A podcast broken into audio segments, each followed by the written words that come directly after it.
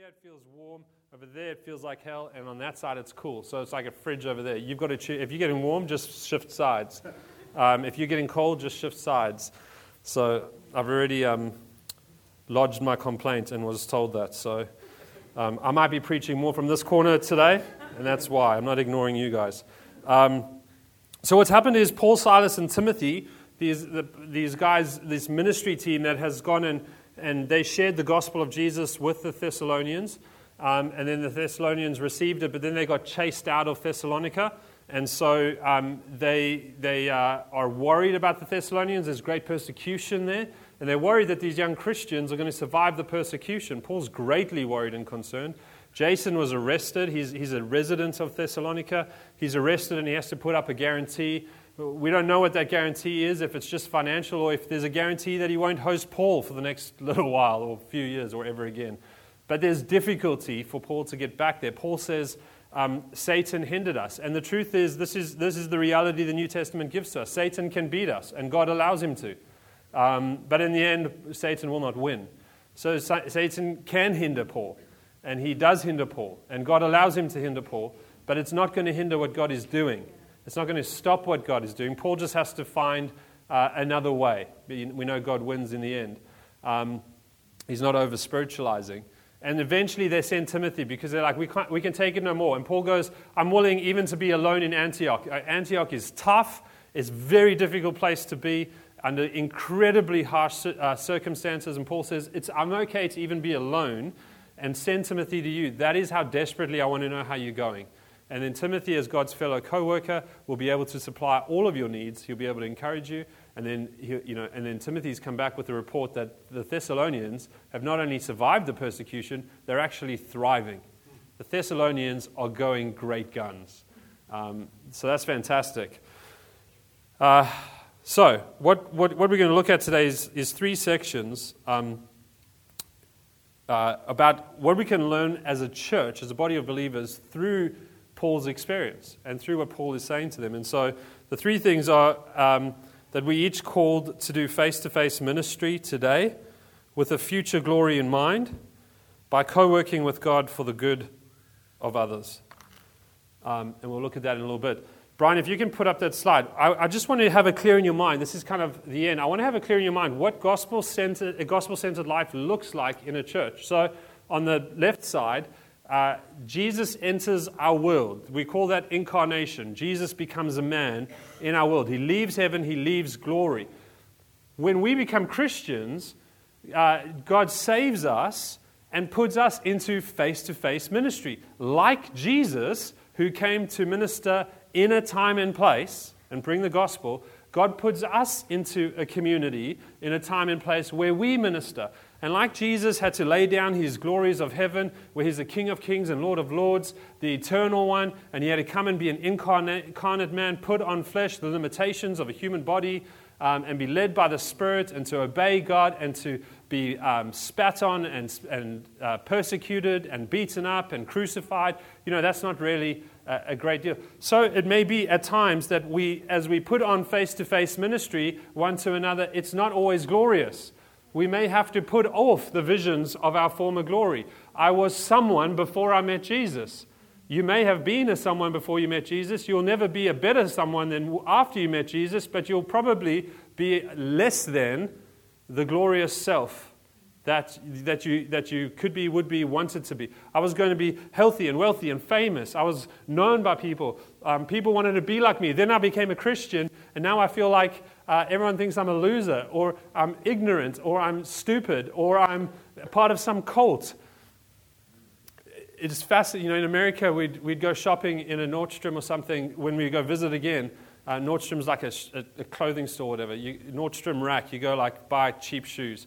And um, we go to Nordstrom Rack, and there's this long line because it's normally before Christmas when we're there. And you stand in a long line, and then somebody hears your accent, and they're like, "Where are you from?" And you go, "Well, we're here from Australia." It's like not even. We're born in South Africa, then we moved to California, then now we're in Australia. It's no bother. We just go, "We're from Australia." And they go, "What are you doing there?" "Oh, we lead in this church. This is what." One situation, the lady behind us hears the story, starts shouting it to the other people in the line. These people are missionaries from Australia, the great outback and there's like hooting, hollering, and, and clapping. It got so close that an American almost paid for the shoes, but they wouldn't let go of the money. Greed got the better of them. But there was there's this kind of pomp and ceremony. You guys are amazing. You're heroes. Wow. Then you come to Australia and you share with your secular friends what you are, and they think you lead a cult. What are you? Oh, I'm a pastor of a church. What kind of church? An Anglican one, a Catholic one? Are you a priest? No, it's an independent church. So, like, um, uh, you guys are like super religious in there? uh, yes, I lead the cult that you think I lead. Um, anyway, so, you know, difficult. We don't have the glory that we could have without Jesus. We could be someone's, but then we become Christians and we become no one's. And we get then called to become face to face ministers to each other. Not only are you now no one's, not your glorious selves, your old glorious selves, now your glory is to serve one another, to love one another, to care for one another, to lay down your life for one another, to put yourself out for one another, to show up as you have today, to look for ways to encourage one another. Man, that's not a glorious life. No, it's not. It's the life we have in Christ. It's an example of the incarnate life where He set aside the glories to come and do for us what we couldn't do for ourselves. God empowers us through the Holy Spirit to do for each other what we can't do for ourselves. Jesus dies and is raised to life. He goes to the cross on our behalf. He receives our punishment for sin, and then he's raised to eternal life as a King of Kings and Lord of Lords. And so, in this walk with Jesus, we become co workers with God, this new life empowered by the Spirit. We get resurrected life given to us by the, by the Holy Spirit, and we are empowered to minister and to work in each other's life and to bring each other into kind of a new reality. Yes, there's suffering in this world. Yes, things are difficult. Yes, there's obstacles but we, we breathe and we gift life to one another by the power of the Holy Spirit. And Jesus will return forever in glory. He says he's in heaven preparing a place for us. He's renewing the, the heavens and the earth. And one day he will return and bring a new heaven and a new earth. He will redeem basically this creation, but fully redeemed. And we, we go, our hope, joy, and crown of glory, Paul says, is in each other. In other words, one day when we stand there forever redeemed, it will be our relationships that is our hope, joy, and glory. It's not what are you going to get in heaven one day? Well, you know, there's like these golden streets, and I hope that I have like this mansion on a hill. And Paul says, none of that will matter. None of that will be on your mind. What will be on your mind is that you are each other's hope, joy, and glory. We, there's this like, um, when Christ returns, this is our hope. And we'll get into the sermon and explain it in a little bit. But I just want to show you how everything that we call to by Paul is an, embodiment of the gospel we've received. It's not a burden placed upon the church, it's the invitation to life that we have in the gospel of Jesus. Does that make sense? The normal life we have. Okay, so let's get into it. Um, number one, it's the, that's the what question. We are called to face to face ministry today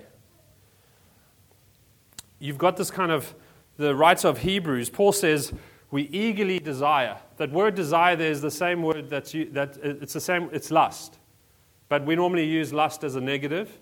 But it's exactly the same Greek word that means lust. So it's this deep, deep, profound desire, this longing, this, this eagerness. If you are hungry, uh, if you're starving, you lust for food. You, you long for it. You do anything just to get some food. We kind of sexualize the word, and it's only about kind of a sexual longing but that word just describes a great desire. Paul doesn't say, I, I just lust to see you face to face. He goes, I eagerly desire. It's a great, you know, he's going off the charts with, I, I have the, there's no greater desire than to see you face to face.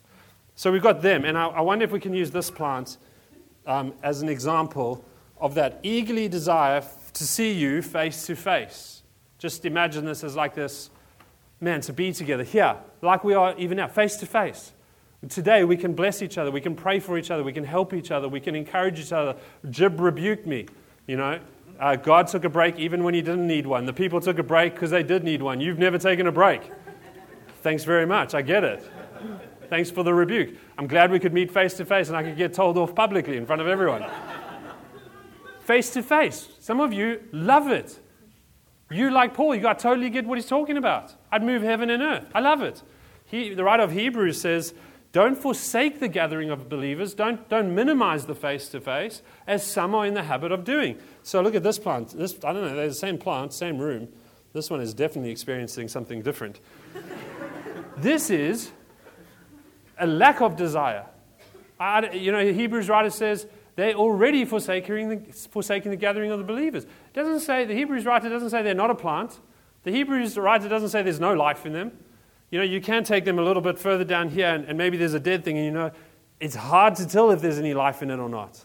We can't tell. It's, it looks pretty dead. But he, you know, this is their kind of attitude.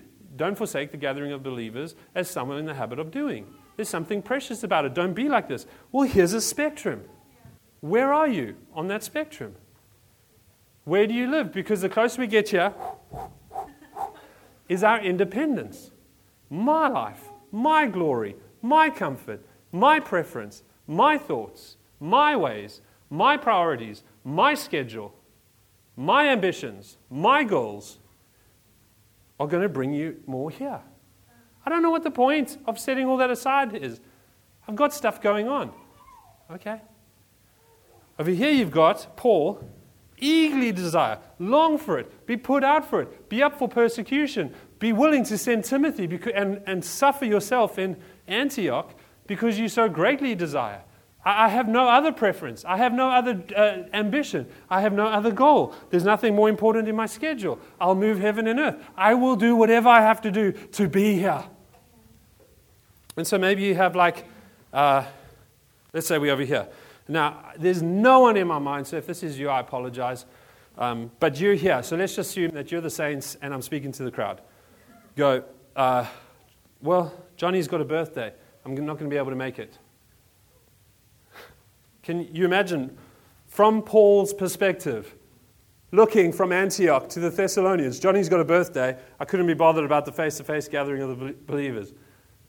Paul goes, Oh, I think you might be missing something. You, you, you, see, you see, just the attitude. It's not like a right or wrong, it's the attitude that I'm trying to get to. Paul might go, I think you don't get it fully. The privilege, the awe, the wonder, the fact that forever in eternity you will be each other's joy and glory and, and, uh, and crown of glory, joy and hope. Well, you know, I just kind of didn't feel. I, the, there, was a, there was a weekend recently. I didn't, why didn't we have church? Something happened. I mean, we've gone to church like every week for the last since I was born. My dad's a pastor, so. But something happened. Anyway, I forget what it was. Maybe it was that Friday was a day off. That's what it was. Friday was a public holiday. So I got Friday and Saturday off in a row. And I sat there on Saturday with friends. We were sitting at Mary Street Bakery and went, I cannot believe this. This, you know, people who aren't Christians get two days off every week. And then we get public holidays and we get 20 days off if you're a full time worker a year. What's the problem? Why are we so burnt out? And we are. Why are we so busy? And we are. Why are we so. There must be something wrong when we're getting two in five and public holidays and long um, breaks. And if you're a teacher, Julian says to me, you know, you're never more than five weeks away from a holiday. and yet in our souls, we get dry and worn out and tired and burdened. Why? It must be something wrong. There's something in the water. But so easily, we give up on the awe and the wonder. And Paul says, I eagerly desire to see you face to face. And the point of this is just to say, each one of us are called to a face to face ministry in the body of Christ. Every single one of us. If you are a Christian, you have been given gifts by the Holy Spirit to minister to each other. So when we belittle this, when we make this small, what we're actually doing is we're making the church weak. Over here, the church is a weak, impotent, insipid, thing on the earth. And I say the word with reverence to the church is Christ's bride. I'm not speaking ill of her bride. I'm just saying when this is how she lives for herself, each individual for themselves, their schedule, their goals, their ambitions, their ideas, ideals, philosophies, the church gets weakened. Why? Because we take from her what the Holy Spirit has put in us to put into her. And so we ungospel the church. In a sense, we, in in we almost dehumanize her, we debride her, and we make her a thing, an organization that we don't have to show up to or not. That's a club. A club will go on with or without you. But a body, an organic body, cannot. If it's got members that each play a part, you need all the members to play their part. And I can't just cut off my hand and say, I'll, be, I'll function fine. I can't just rip out my uh, stomach and say, it's okay, we'll figure out another way to digest food. Whatever way we do figure out will be just kind of a, a, a an alternative, but never as healthy. Do, do you understand? So, each of you, so what does it look like when it says we do face to face ministry? Um, it means that we're in close contact with each other's lives. It's, just, it's not just the Sunday. It, it's not just 10 to 11.30. It's not just the prayer meeting, 9.30 to 11.30. You guys better put a, a handbrake on Beck, just so you know. Because Becky is our administrative, uh, uh, she's called the administrative assistant. She basically is the administrative ex- uh, executive. She really runs this place more and more. And her idea is if 9.30 to 9.45 is not long enough, we'll just start praying at 9. And then if that's not long enough, we'll just start praying at 8:30. She just loves you and Jesus. Don't put a handbrake on her. I was just kidding. I'm just saying. So how do we do it? How do we minister to one another? What are we called to do? So it's not just this time, but it's just being involved and participating in one another's lives, including this time. Let me give you some examples from the scriptures. How do we do this? We be humble. We confess our sins one to another. That's Christian ministry. Who have you confessed to? Who's confessing to you? We confess our sins one to another. We don't go to a priest. You don't have to see Josh, Jib, or myself to confess your sins. Please don't. We couldn't be burdened with all of your sins. We're not special. Jesus can, we can't. But some of who are you confessing to? James says, confess to one another. We humble, we prayerful, pray for one another. Don't solve each other's problems, pray for each other. Encourage one another. We're encouraging. Are you encouraging each other's faith? Is your faith being encouraged? Encouragement doesn't always feel good, like Jib's rebuke. It was an encouragement to trust God for rest. It might not feel good. I might not like it. I might go, Jib, you don't understand. I've got this like superpower to go on forever. I'm like more, more gifted than you are. Maybe you need a rest. I don't need a rest. I might not like it, but at the end of the day, it's an encouragement to trust God, not myself. Training that we teach and edify each other with God's word. That we bless each other, finding, seeing, and taking opportunities to, good, to do good to each other. Paul says, Seek these things, look for them, be observant. What are you seeking? What are you observant of? When you read the news, what are you looking for? Paul says, Wake up in the morning and look around to see how you can do good to others, especially those of the household of faith. Be creative about it. Anna, Anna's done that. She's thought about how can I bless Mark and Ass as they head out on this new season. What a way. She's thought about how can I do good to them. Forgiving, resolving conflict, pursuing peace, forming, modeling, and mentoring one another. If you've been walking with Jesus for a while and you've got spiritual gray hair, more and more and more you're going to get less and less and less out of the church. I remember and, growing up, I was so confused. I thought my dad was my favorite preacher. Uh, not, not I thought, my dad was my favorite preacher. And every week I was amazed as he opened up the Word of God to our church. And I remember one of the elders, my best friend's dad, saying uh, to me one day, like, yeah, I don't think there's anything in a sermon that I haven't, I don't already know. Or as soon as they say the text and start the sermon, I already know where it's going to go. And he wasn't trying to be arrogant or anything. He was, he was making some other kind of point. But I remember that struck me because I'm like, what? It's always a surprise to me if this is what I'm saying, if you've walked with Jesus for a long time, you've read the Bible, you've been living in it, you, you've, you're, you're, you've grown up spiritually, yeah, maybe, you won't, maybe the preaching will seem to get less and less. You know, I remember back in the day how great the preaching was. It's not so much nowadays. It may just be that you're more mature. It may just be that there's less to kind of surprise you. It may just be the old truths that you've heard for the tenth time. They don't feel the same as you heard them for the first time. It, it may just be some healthy familiarity. But all I'm trying to say is model, mentor, Paul says. If that's you, and, and you and the Holy and the, uh, sorry, not the Holy Spirit, the evil spirit, the Satan, comes and goes, you know, like You know, there's, there's no life for you. There's no place for you. There's no, you're unseen. You're unwanted. There's no future for you. Your time's over. It's all for the young people now. It's a lie. It's the devil. Rebuke it. Stop hearing it. Here's what's needed. Yes, maybe you're not going to come and receive and receive and receive. It's because you have a massive well to give. It's because you have so much to pull people alongside you and to share. Let me read the Bible with you. Let me talk to you about God's truths. Let me pray with you. Let me give you an encouraging word. I'm not just talking about I'm not talking about age. I'm talking about spiritual gray hairs, which may include age. Loving, love each other in practical and sacrificial ways. Honoring each other. Paul said, you know that in the Bible this is the only thing we're told to be competitive about in the New Testament? In nothing else. We're told to be humble about everything. We're told not to boast in anything but Jesus Christ. You know what we're told to be, and, and each other. You know what we're told to be humble about? Uh, sorry, what competitive about? Go read the text. Honor. Who can be the best at honoring others? You know, it's a bit unfair because the guys who come on the microphone, they can honor you because they have a microphone. You don't. So, you, you, you know, you're, you're the underdog. And in Australia, we love the underdog. Church, you're the underdog of honor. Don't just let people honor you and honor you and honor you. Get off your bum and honor people. Honor the heck out of them. Honor everything you can about them.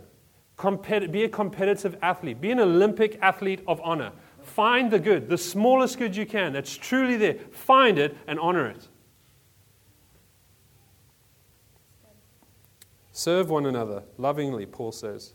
Dignify each other. Cover each other in love, Peter says enjoy each other uh, in, a, in a preferential way. You said, when you eat together, wait for each other. Don't make it about food. This is what they were doing, you know, getting together and getting lost in the food. No, enjoy each other. Just wait. Wait for one another. Defer to one another. Be with each other. Enjoy the fellowship. Worship together. We did this this morning. Be accountable. Submit to one another. Prefer each other. Paul says, accept each other. Accept each other as we are. Motivate each other towards good works. Welcome each other. Welcome each other warmly. This is what face to face ministry looks like. It's not rocket science, it's not hard. It's we bring the life that we have from Jesus to others.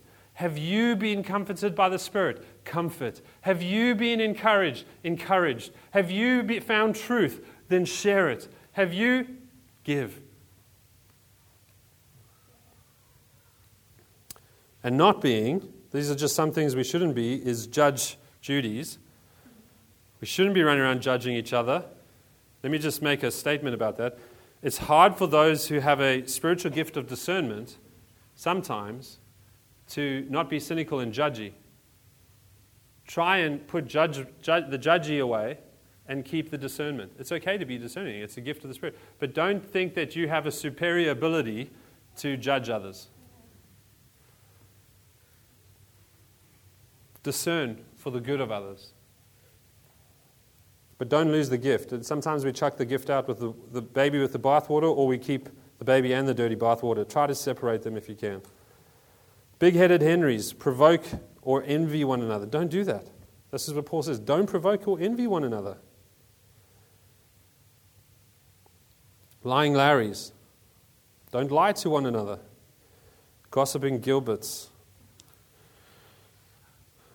Don't speak bad about one another.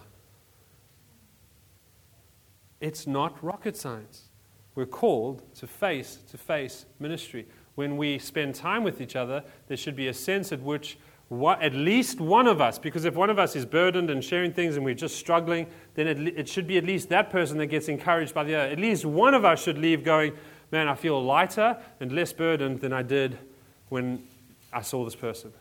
But hopefully, it's everyone, or both of us, leave going, Oh, wasn't it good to fellowship with one another? Peter writes to the Christians, you have received a special gift from God, and it's proper to use it to serve one another. So, how's your face to face ministry going? It's not for the pastors, it's not for the leaders, It's not for the spiritually mature. Every one of us, the Thessalonians, are at least three weeks old. They may not be older. We think they're probably a bit older than three weeks. We don't know. But the, the, according to Acts, they're three weeks in when Paul leaves. That's not a very old spiritual baby. And Paul says the assumption is, uh, sorry, the, the assumption is that they're doing well because they're uh, holding to the gospel and they're ministering to each other's needs. There's no passengers, no invisible people. If you feel invisible, I just want to tell you, you're not. It must be a terrible feeling. I, am very tall, very white, with very red hair. It's very hard to feel uh, invisible. It must be a very difficult thing to, be, to feel invisible. But I just want to tell you, there are no invisible people in God's church. And it's a, it's a lie. Don't believe it. You're not invisible. You are loved. You are seen. You are as important as every other person. You're no one forgotten, no one useless, no one unnecessary, no one more or less important. We all need each other. Not in a, like a flat egalitarian sense, no one matters more. It's like, no, everyone matters the same. It's not like make the, the King of England just an ordinary guy. You know, the Australian way, tall poppy syndrome. Let's bring everyone up there, down as low as we can go. No, Jesus lifts everyone up as high as we can go. Why? We do face to face ministry with future glory in mind. Paul says a surprising thing. He says, You are our hope, joy, and crown of boasting when Jesus returns. You are our hope, joy, crown of boasting. One day we'll stand before God and God will judge our life, each one of us. And Paul says that our hope, joy, and crown of boasting will be found in one another. Um, so here's the difficult thing is that something of, I'm not sure how to fully understand it because it's an eternal matter, but there is some reality of the people in this room, the people who God has put us together with, uh, our Christian brothers and sisters, and, and, those that are coming to Christ, that we will look at one another and found our hope, joy, and, and heavenly reward, glory in one another. I think it plays out something like this. This is how I imagine. That one day I'll get to heaven and I'll see Nas there, and, and I don't think we'll be married in heaven. I'll see Nas there, and she will be uh, my deep and profound friend, and we'll look at God together, and I'll be like, God, I walked with her. I saw her life. I saw how she loved you. Did you see that, Lord? Did you see the time when she? What's happening? My joy and my hope is being shared with the Lord, but shared in Nas. It's in her. It's, it's her. It's how she walked with the Lord. It's what she did. It's how she loved other people. It's giving me joy in the presence of the Lord. Lord, do you remember the time that I was down and she picked me up and she prayed for me and she challenged me and she rebuked me and she encouraged me and she pointed me towards you? God, when you bless her, when you reward her, don't forget that. And as we look around, we are each other's hope, joy, and glory in heaven. That in the presence of the Lord, we don't forget each other. Like next in line, I hope I get more than Josh, but it's probably going to be harder because you know he had a full time job and sacrificed more to do what he did. Ugh.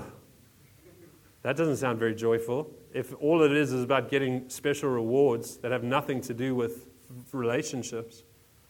But if Josh and I are standing alongside and God goes, Josh, here's your reward I give to you, and I, there's something in me that wants to go, but God, he, you know, do you remember when and how he, and, and, the, and God goes, yeah, I know.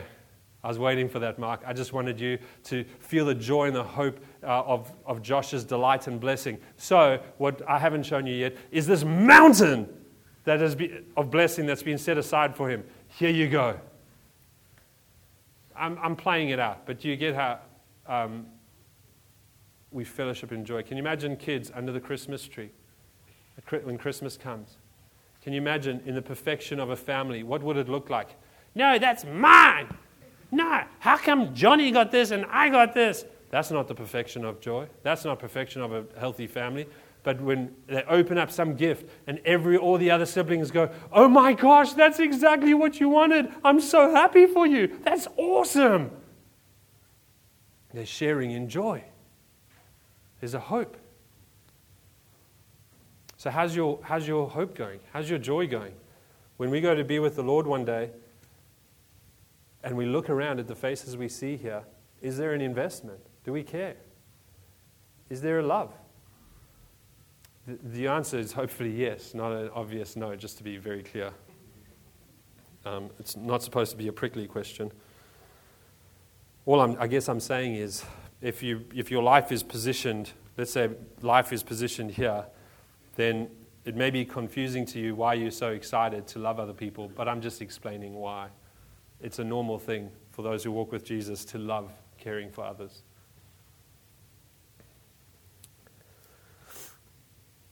What you invest in today is what you will trust in tomorrow. What you invest in today is what you will trust in tomorrow. Lastly, how do we face, uh, how? How? So we do face to face ministry with a future glory in mind as co workers with God for the good of others.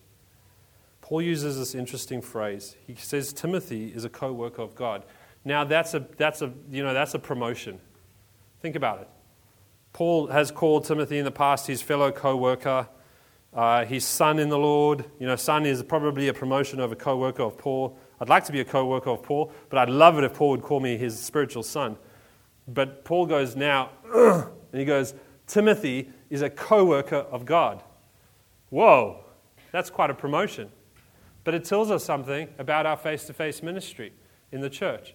Paul doesn't know exactly what Timothy is going to find when he gets to Thessalonica. He doesn't know if the Christians have got to kind of, they, through persecution, they've just kind of died off, and he's going, Timothy's going to have to somehow find the courage and um, clarity to bring them back together and then to reteach them, to recatechize them in, in the basic foundation, to teach them the basics again of what they, what they believe, and then to build them up and to set them in place. He doesn't know that, but he, or if he finds them and they're this like thriving church, then Timothy will know what to do. God will show him. In other words, what Paul is, is telling us is that when we walk with God and each other, it is God that will help us to work with Him in each other's lives.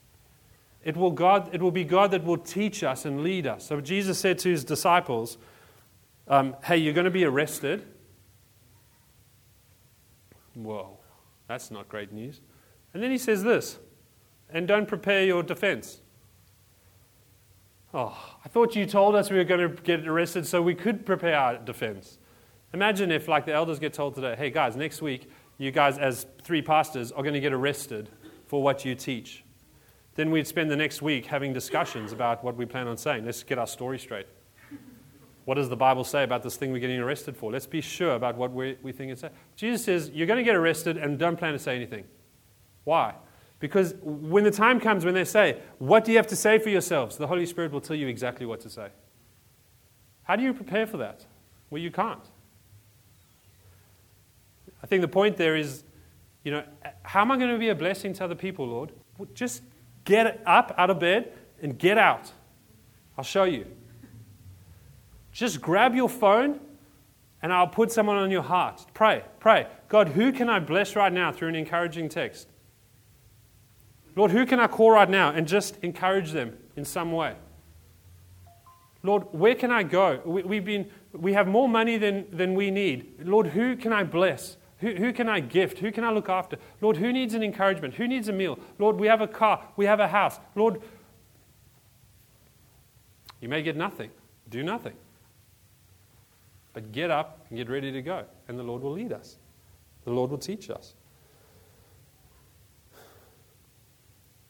Jesus said, I'm going to give you the helper. I'm going to send him to you. Paul understood this partnership. He says to the Corinthians, listen to this the grace of the Lord Jesus Christ and the love of God. This is the grace of the Lord Jesus Christ. You've received this faith through uh, the grace of the Lord Jesus Christ. His, his ministry is all over your lives. it's due to the love of God. You are well loved. Those are two things you cannot deny that His grace and His love, and the fellowship of the Holy Spirit. Fellowship grace and love, there's not much you can do about. You are graced, you are loved. But fellowship is relationship. You can do a lot about that. In Acts 2, it says that the uh, first Christians devoted themselves to koinonia, It's fellowship, exactly the same word, the koinonia of the fellowship. In other words, there's this fellowship that believers have with God through the Holy Spirit and one another. They devoted themselves to the koinonia, the fellowship between one another, and the koinonia, the fellowship they had with God through the Holy Spirit. There's this kind of fellowship of God looking after us by, through each other, empowered by the Holy Spirit. And He gives these gifts. We see an example of this. Um, look what happened uh, in the New Testament, Acts 13 2. Uh, while they were worshiping the Lord and fasting, oh man. Now, I think Josh will tell us that that and fasting may have been put in there, um, may may not have been in, put in there. Uh, that particular time. There are times where and fasting is put into the scriptures that uh, aren't there in the original text. Now they were worshiping the Lord at least, and maybe fasting the Holy Spirit said, Set apart for me Barnabas and Saul for the work to which I have called them. You see the fellowship there? The koinonia? While they were face to face worshiping the Lord, the Holy Spirit spoke to them. The scripture is not about how amazing it is the Holy Spirit spoke to them. That's not the context of the text. The scripture is not about defending that the Holy Spirit speaks.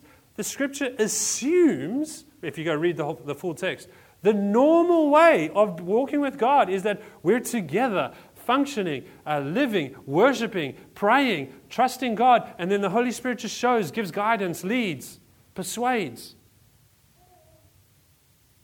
The Holy Spirit said, Set aside for me Paul and Barnabas. What does that mean? It means from that moment on, people go, No, but Paul is like this amazing Christian. I was so looking forward to getting to know the guy. Sorry, he's not, your, he's not for you guys alone. He's going to have to get spent all over Macedonia and Corinth and blah, blah, blah, blah. All over Asia Minor. Paul's going to travel. He's not for you alone. Oh, set apart for me, Paul and Barnabas. All right. And so this church sends them, gives them up. Let me land it. Living a godly life means that each one of us is called to face to face ministry with a future glory in mind as co workers with God for the good of others. My question as I as I shift my life, wherever your life is, it doesn't matter. I'm not, a, I, don't, I don't want you to like tell me because we're not making heroes or foes. Wherever your life is, let's say your life is all the way here, and you just start to shift your life, your priorities, your affections, your uh, philosophies and ideologies and beliefs towards face to face community, the, the people that God has placed you with, and you start to decide, yeah, I'm going to move towards um, my life like Jesus gave his life for me. I'm going to give my life for those who belong to Jesus and, and to tell other people about Jesus and to love others and serve others and care for others and um, God, uh, be in community that God has put. As you do that, the question is not, what do I have to give? The question is, how does the Holy Spirit want to use me to be a blessing? And I'm going to answer that question by saying this. The, th- the thing, I think of Cheryl, as easy as breathing. Cheryl can move across the room, walk over to someone and say, Hey, um, God really just put this encouraging word on my heart, this text for you. I just want to share it with you. Can I pray for you? As easy as breathing. For someone else, I, rem- I remember Rachel Truscott, that's not her name anymore. Uh, she goes with her husband Caleb to, um, I was going to say Riverview. Sorry, Thea. Or um, Providence. Um, and I remember Rachel saying, uh, Paul talks in, in, in Corinthians about eagerly desiring the gifts of the Holy Spirit that edify the body. And she said, I would love to give an encouraging word to someone. I've never, God's never used me that way.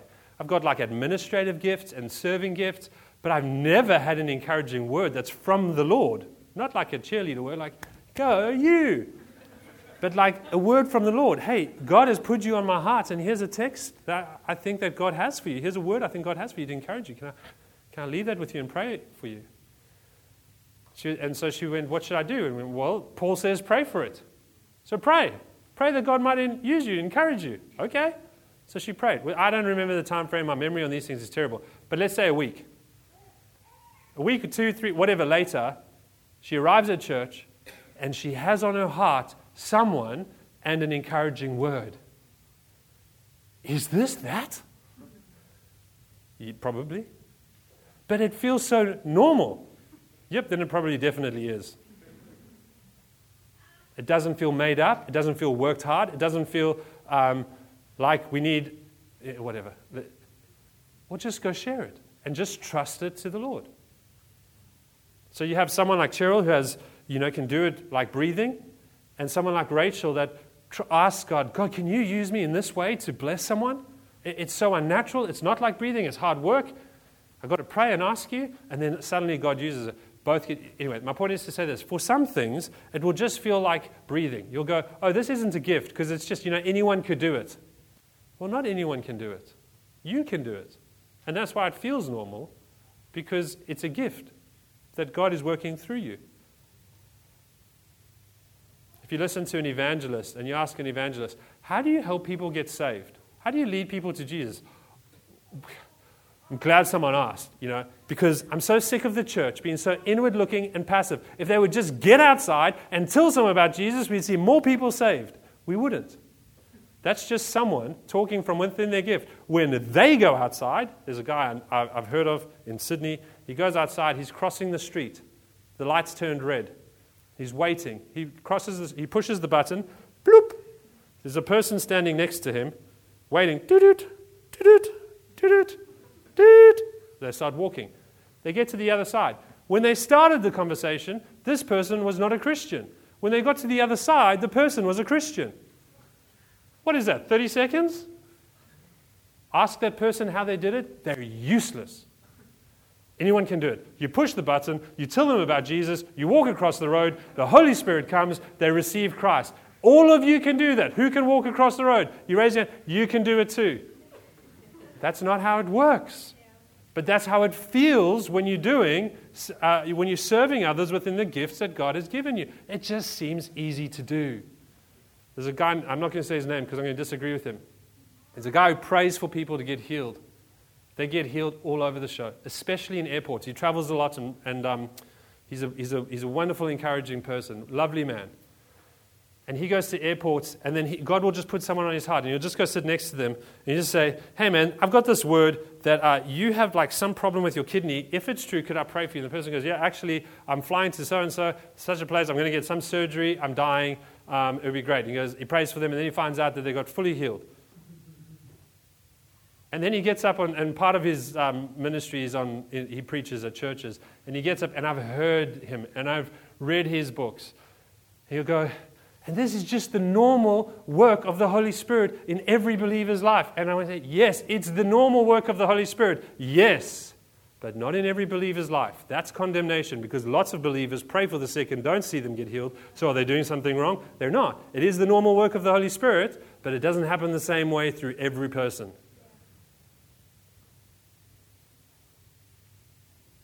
But you have a gift or gifts. Everyone. Peter says, all of you have received gifts from the Holy Spirit that enable you to love and serve and bless and encourage. Andy Lee has served way harder than I have for 10 years. He doesn't look a day older than 10 years ago. He's more handsome, he's more lovely, he's more lively, he, he's more wonderful. If you see Andy at 8 o'clock on a Sunday morning, he's abounding in joy. He has a tough job where he works 12 hours a day. He doesn't get long holidays. It's in construction, so that's brutal. You, you, you're working with brutal people. And then he arrives on Sunday, and he looks like he's just, had a, he's just been to Mexico for a week. And then people come and say, Andy, you're serving too much. Andy, please, you know, take care of yourself. Andy, and, and it's true, like, love your brother, that's fine. But, you, but what we might really be saying is, Andy, I'm uncomfortable with how good you look serving. Can you lower the level to my, my comfort? You know what? Let Andy serve. Let Andy, with the Holy Spirit's help, serve. Because Andy shows us that Jesus never gets tired of serving, that Jesus never goes, Oh, I've done more than all of you. You show up and I'll do something else. I've cooked and cleaned for all of you. I've prepared a new heaven and new earth. The least you could do is show up at church. No? Okay. Well, I'm out for a while until you start showing up more. And he reminds us of the humble servant nature of Jesus who lays himself down for us. Now, and he doesn't have Jesus' unlimitedness, and he does need to take care of himself. Right? I'm not burdening him now with he, he's never allowed to have a break. I'm just saying, there's a man who's comfortable in his gift. Everyone, Peter says, all of you have received the gift of the Holy Spirit so that you might do good to one another. If you're not a Christian this morning, the message for you is that Jesus loves you. He wants to grab a hold of your life and ruin it. Because the way that you're going is, is going to lead to eternal separation from God. And He wants to ruin that. He doesn't want you to be eternally separated from God. That's a plan He wants to ruin. And He'd like to bring a new plan into your life where you have eternal connection with God, where you are called a son or a daughter of God, where you know that you are loved by God, you know that you are His child, and you're adopted by God, you become His, not because of things you've done. You go, but I didn't grow up in a Christian home. That's so fine, it's perfect. You go, I haven't done like all the good things, or I'm, I'm busy doing this, or I'm, I'm doing this, and I think that they're not good things, and maybe none of that's going to save you. Jesus saves you. That's what he went to the cross for. It's done, it's finished. And then he makes you part of his family, and then he says, I'm going to give you, for the rest, for all of us, I'm going to give you the helper and he's going to help you. Keep in step with him. You can fall out of step with him, like the Galatians. And maybe in, you're in this room, maybe you're out of step with the Holy Spirit in your life. Paul says to the Galatians, get in step with the Holy Spirit, keep in step with him. So you get in step with the Holy Spirit, and then he's going to work through your life to be a blessing to others. Adam and Kirsty, the way they love. Isn't that amazing? Don't, don't compare yourself or anyone else to them. Just enjoy the demonstration of God's love through them. When, when they were, I mean, I, you know, I don't know how much or how little money they have, but when they were what seemed to me not to have much, they gave Nas and I a $50 whisk card. Our kids had never been allowed to go to whisk because we didn't want them to have diabetes and we couldn't afford it. Or we could afford it, we didn't want to afford it. Here comes a couple with, I'm sure, less means than us at the time.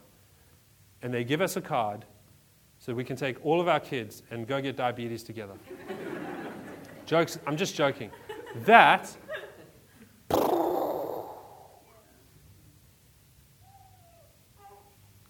the faithfulness of a man like Rob. My glory is not in Rob's faithfulness, but the demonstration of Christ's faithfulness that we see through. A man who stands on the word of God like it's gold he will not move to the left or the right. He will not be shaken or stirred, James Bond style. He stands on the Word of God. And when we lose our way, we're planning summer, summer, summer camp. We're going to, we're to learn how to uh, receive God's Word. In our thinking is to get a guy like Rob to talk to us about how the Word of God undergirds you and encourages you and uh, presses you forward because we need it. Is my glory in him? Kind of not really. It's what God is doing in him, through him, that we all glory in. And I'll go to heaven one day and I'll, be, I'll see Jesus and then I'll see Rob and I'll go, Jesus, thank you so much for the encouragement Rob was to my life while on earth. And then I'll go to Rob and I'll go, look, our dream. We're here together. Oh my gosh. Do you see how it's a shared joy? All three of us. And I can work the room and, and tell you, keep going. But I'll forget some. I'll lie about others. and it's been a long sermon already. But hopefully, you feel a little bit provoked and encouraged to move towards valuing the face to face, ministry one to another, co workers of God. It's not rocket science, just keep in step with the Spirit. That's how you do it for the good of each other and God's glory. That people in Perth might look at the church and go, wow, there's something about that. There's something about their message. There's something about their joy, their life. And we'd see people saved, coming to know Jesus. Let me pray.